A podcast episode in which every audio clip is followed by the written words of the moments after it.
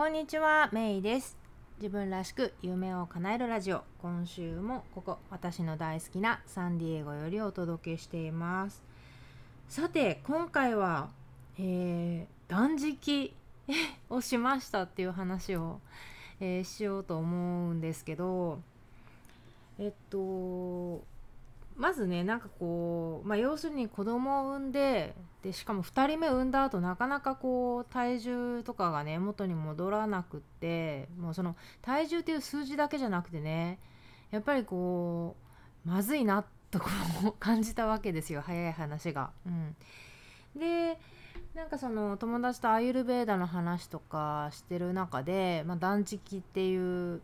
えーキーワードがあって。でまあ食べるのとかねすごい好きな私なのでこれまで実際に断食をしようっていうところまでは考えたことなかったんですよね。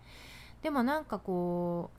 一旦こうリセットしてみるのもすごくいいなーってなんかこう急に気になりだしたんですよね。でなんかこうそうしてるうちにあの実はあのずっとやらないといけなかった手術っていうのがあってでそれをえーまあしようってことになってそしたらその手術の日の前の日は、えークリアリキッドダイエットでお願いしますって言われたんですよね。でクリアリキッドダイエットっていうのは要するにこう赤とか、えー紫の色のついてるジュースとかはダメであとはあの牛乳とかね、まあ、そういうのはダメですよと。ただ水だけじゃなくて、まあ、アップルジュースとかはいいですよみたいな、えーそんな、えーダイエットをね、えー前日に、え手術の前日にしてで当日臨んでくださいねっていうあの手術だったんですよ。これはちょうどいいと思ってどうせ、えーご飯を食べちゃいけない日があるならこれをもうあのプチ断食と呼んであの断食をしましたってことにしようと思ったんですよね。でえっとその友達が紹介してくれた、まあ、アイルベーダの本だとか、えっと、自分が読んでた何だったかなあのアイルベーダの本だったのかな。なんかそう断食あそうだそうだあの朝ジュースダイエットの本だ。あの私朝はあのまずジュースを自分で作るんですよね。ジューシングをしていてえー、とジュースを作ってそれを飲んで、まあ、その後30分以上は何も口に入れないっていう、まあ、そういうことをやってずっとやってるんですよねやってるんだけども、まあ、その本にもねあのちなみにそれあの藤井香恵さんっていう、えーまあ、もっとあの有名な、まあ、ライターさんなんですけどねその人が出してる本であのそうそうそれでちなみにその本を知ったのが実はなんか台湾で出版されててその本が。で義理のお姉さんが「この本いいわよ」とかって言っててそれもちろん中国語で書いてあったんだけどその藤井香って書いてあってえこれ日本人じゃんと思ってで調べたらやっぱ日本語版があったんですよね。だから日本語版を読んでなるほど。結構あのあのいい本だったんですけどね。でそこに載ってるあのプチ断食も参考にしつつまずえっと、えー手術の2日前2日前の夜ご飯をもうおかゆとかおじやにしてか麺類。おかゆかおじやか麺類にしてもう油分とかおかずとか一切なしっていうところからスタート。で手術の前日は、えークリアリキッドダイエットなんだけどももうプチ断食ってことでおさゆのみ。あったかいお湯。あったかいお湯？うん、うん、のみ、うん、飲んでで、えー手術の日は、えー朝、えー9時半に手術だったんですね。だからもうその日はもう朝から何も、えというかまあ前日手術の前日の夜11時以降だったかな？12時 10, 10時以降かな？はもう飲み食いしないっていうのででまあそのまま手術をすると。で手術自体はすごいあの全然深刻なやつじゃなくて日帰りで帰ってこれて手術自体ももう30分から1時間みたいな簡単な手術だったんですけどうん。っていうそして、まあ、それでまあ、えーその後、えー手術終わったらもうあのプチ断食の後半に入ってるので、えージュースとかから体を慣らしていって、えーでそのおかゆ晩ご飯をおかゆにして、まあ、少しずつこう軽めの食事からまた元に戻していくみたいなそういう計画だったんですよね。だから1日えっ、ー、と12まあプッチ断食まあ全部で3日間ぐらいの予定を考えてたんですよ。でえっ、ー、と、まあ、実際にやってみてでまず1日目の夜その手術の2日前ですね、えー、おじやを食べましたと。でもおかずなし油分なしですと。で、えー、2日目、えー、プチ断食2日目のこのおさゆのみの日。これが結構ねしんどくてやっぱもうなんか食べることに慣れてるからお湯だけとかね。でなんかもう力も入らないというかなんか気になるしうん。っていうのを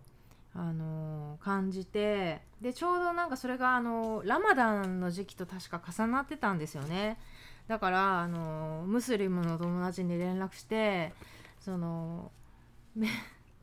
あの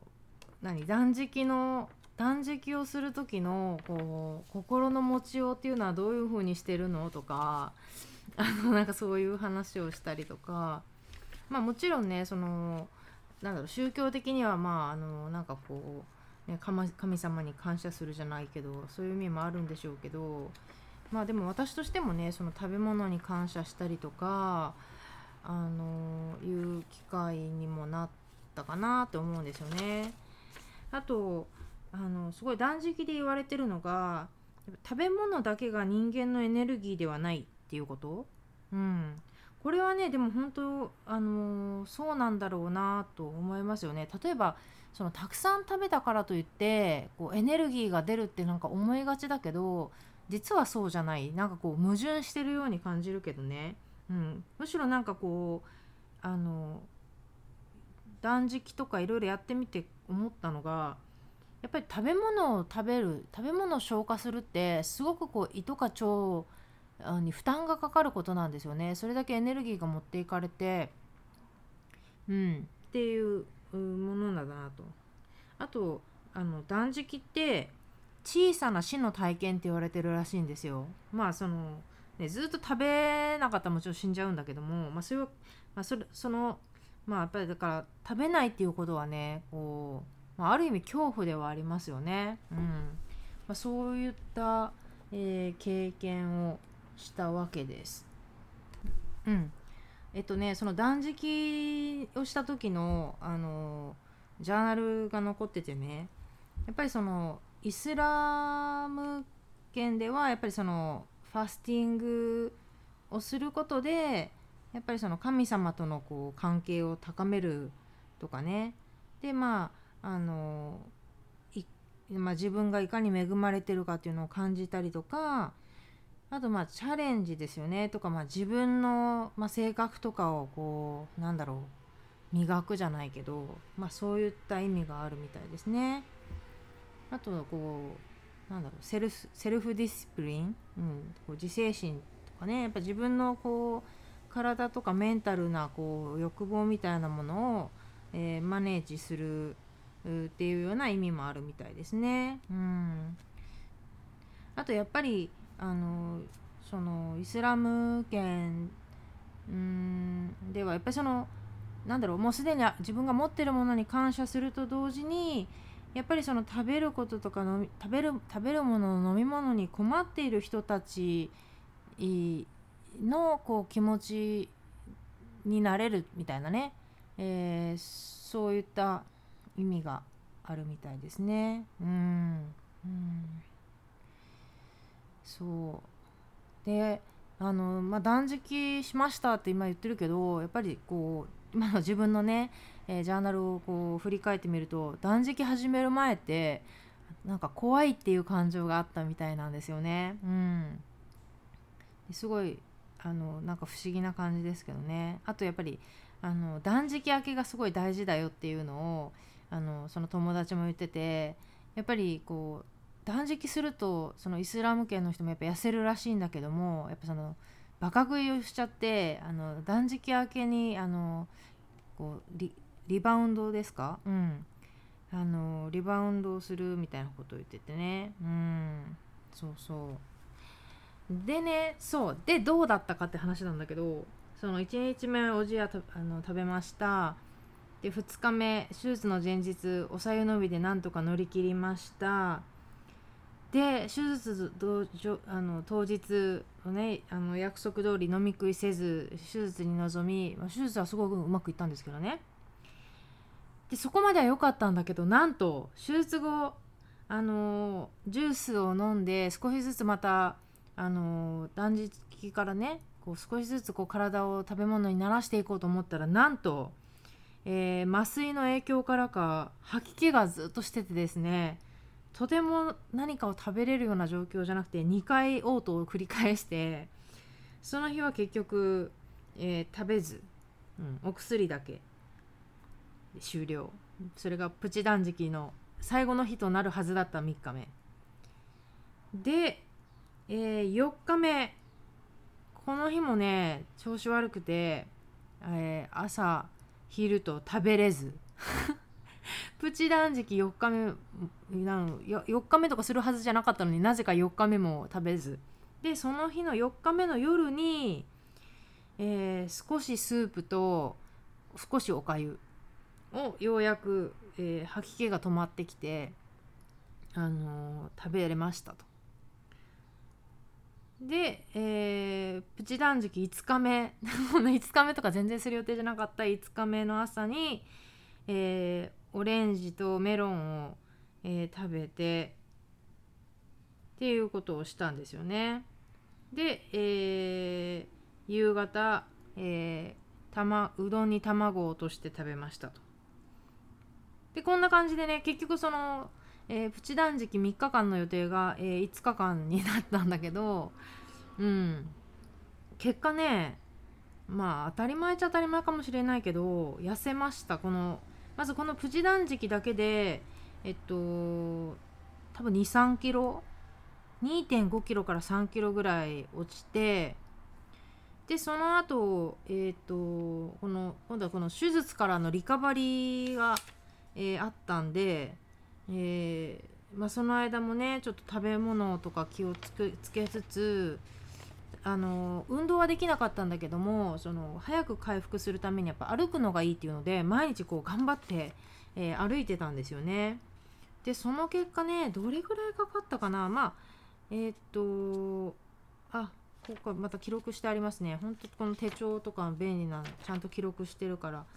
えー、っとそのプチ断食を終えて、えー、123週目でさらに2キロ落ちてだから結局最初から考えると5キロその時点で落ちてて